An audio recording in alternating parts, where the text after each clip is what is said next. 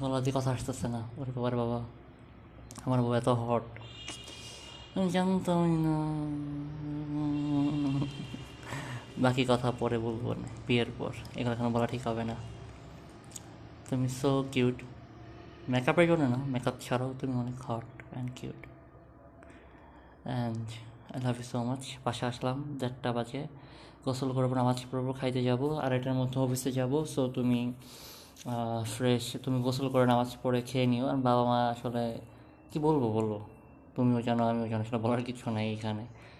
সত্যি করেছে আসলে কোনো উপায় নেই। তবে, ওই যে আপু যেটা বলছে যে তোমার আম্মারে বলতে, যে তোমার তোমার পেট সার্জারি করো, আসলে ঠিক কথা কইছে যে আমি তোমার পেটের কালো এবার হয়েছি তাহলে তোমার পেট সার্জারি করা উচিত। তারপরে ইয়া, তো আর হচ্ছে পার্লারে বন্যা পড়ে দেওয়া বলে ইয়ারে আমরে যে মামি মামি না কি হয় ওনার? মামি তো লাগে বোধ হয়। হ্যাঁ যে ও যেন সেরকম, এরকম থাকে না ওর সাথে, ওর গায়ের রং যে আছে দেখে এমনি নিবে।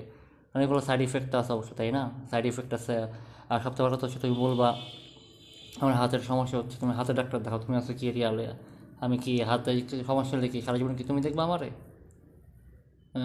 বলবা যে হাতের ডাক্তার দেখাইতে, বলব যে হাতের ডাক্তার দেখাও, যেটা দরকার সেটা দেখাও। বা কারও এই যুগে এখন আর ইয়া নেই। আমি কি কোনো ইয়া মানে বল কি, এটা কি বলে, মূর্খ কাউরে বিয়ে করব? যে আমার হচ্ছে গায়ের রঙের জন্য বিয়ে করব, তাহলে তো আমার বিয়ে করে হলো? তো আমার গায়ের রঙের বিয়ে হইল, আমার তোর বিয়ে হইল না। গায়ের রঙ দিয়ে আমি বিয়ে করতে চাই না, এইভাবে বলবা। আর যেহেতু পরীক্ষা কালকে, আজকে ফেসবুক বেশি আসা দরকার নেই। ঠিক মতো পড়ো রিভিশন দাও ঠিক মতো নামাজ পাঁচ ওয়াক্ত পড়ো, অন্য কোনো দিকে মনোযোগ দেওয়ার কোনো দরকার নেই। পরীক্ষা এক্সামে ফোকাস করো। তোমার লাইফ যাতে সিকিউর হয়। তোমার পড়াশোনা সিকিউর করতে হবে তোমার ভালো দর করতে হবে। কে কী বলল দেখলে আপনি হ্যাঁ কিন্তু এরকম হয়তো বাবা মা বুঝের। হ্যাঁ, তোমার বুঝে তার একটা ব্যাপার ছিল যেহেতু তারা তোমার বুঝেই না সো নিজেরটা নিজের বুঝাইতে হবে তাই না? আর আমি তো আছি তোমার পাশে। এত চিন্তা করো কেন তুমি? এত কান্নাকাটি করবা কেন? কোনো কারণ নেই। যারা তোমার এখন কী বলব বাবা মা তো বেশি তো বলতেও পারি না। তারা তাদের জায়গায় থাকুক তুমি তোমার জায়গায় ঠিক থাকো, তাইলেই হবে। And I love you so much বেশিক্ষণ বললাম না কিছু কজ তোমার এখন পরীক্ষা আর আমার তাড়াতাড়ি যেতে হবে। অফিসে আজকে এজিএম ফাইন্যান্সার হচ্ছে, আমাদের তিনজনের কাজ ভাগ করে দিয়েছে ভালোই হয়েছে আমার ভাগে প্রত্যেক দিন আঠারোটা করে ব্যাংক পড়ছে। আঠারোটা বা উনিশটার মতো আর কি। আর শিরিন আপনার উনিশটা আর মমতা চাপা কেশিয়ার বদমাস্টার। বদমাস্টার কালকে আমার নামে বিচার দিছে। কারণ হচ্ছে আমার ক্যাশ গুনতে বসাইছিল, বুঝছ? পরে আমি আর ক্যাশ গুনি নেই। মানে তিনটা বান্ডেল গুনি আমি নামাজে যাই আসলে আমি নামাজে গেছিলাম বাট নামাজে যাওয়াটা ছিল- থাকলেও আমি নামাজ পড়ছি, কিন্তু হচ্ছে আমার ইচ্ছে ছিল ওর ক্যাশ করা এটা আমার কাজ না, ওর ক্যাশ করে না দেওয়া সারাদিন ঘুরবো ট্যাং ট্যাং ট্যাং করে অফিসের ভিতরে এই কোনা তো কোনা।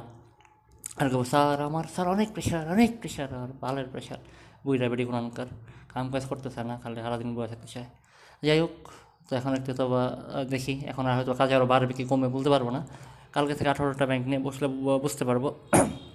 আর এখন আমাদের ডিএমপি চলতেছে। ডিএমপি মানে হচ্ছে ধরো বকেয়া হইলেই কারেন্ট বিল লাইন কাটিতেছে তো এখন খুব তাড়াতাড়ি পোস্টিং দিয়ে হচ্ছে আপডেট করতে হইতেছে।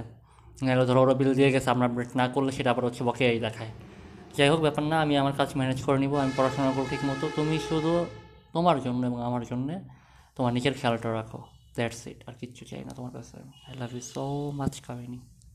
আয় তার গালে একটা চুম্মা দিই না থাক বিয়ের পরে তো মনে ওকে আল্লাহ হাফেজ খেয়ে নিও নামাজ পড়ো পড়াশোনা করো আল্লাহ হাফেজ জান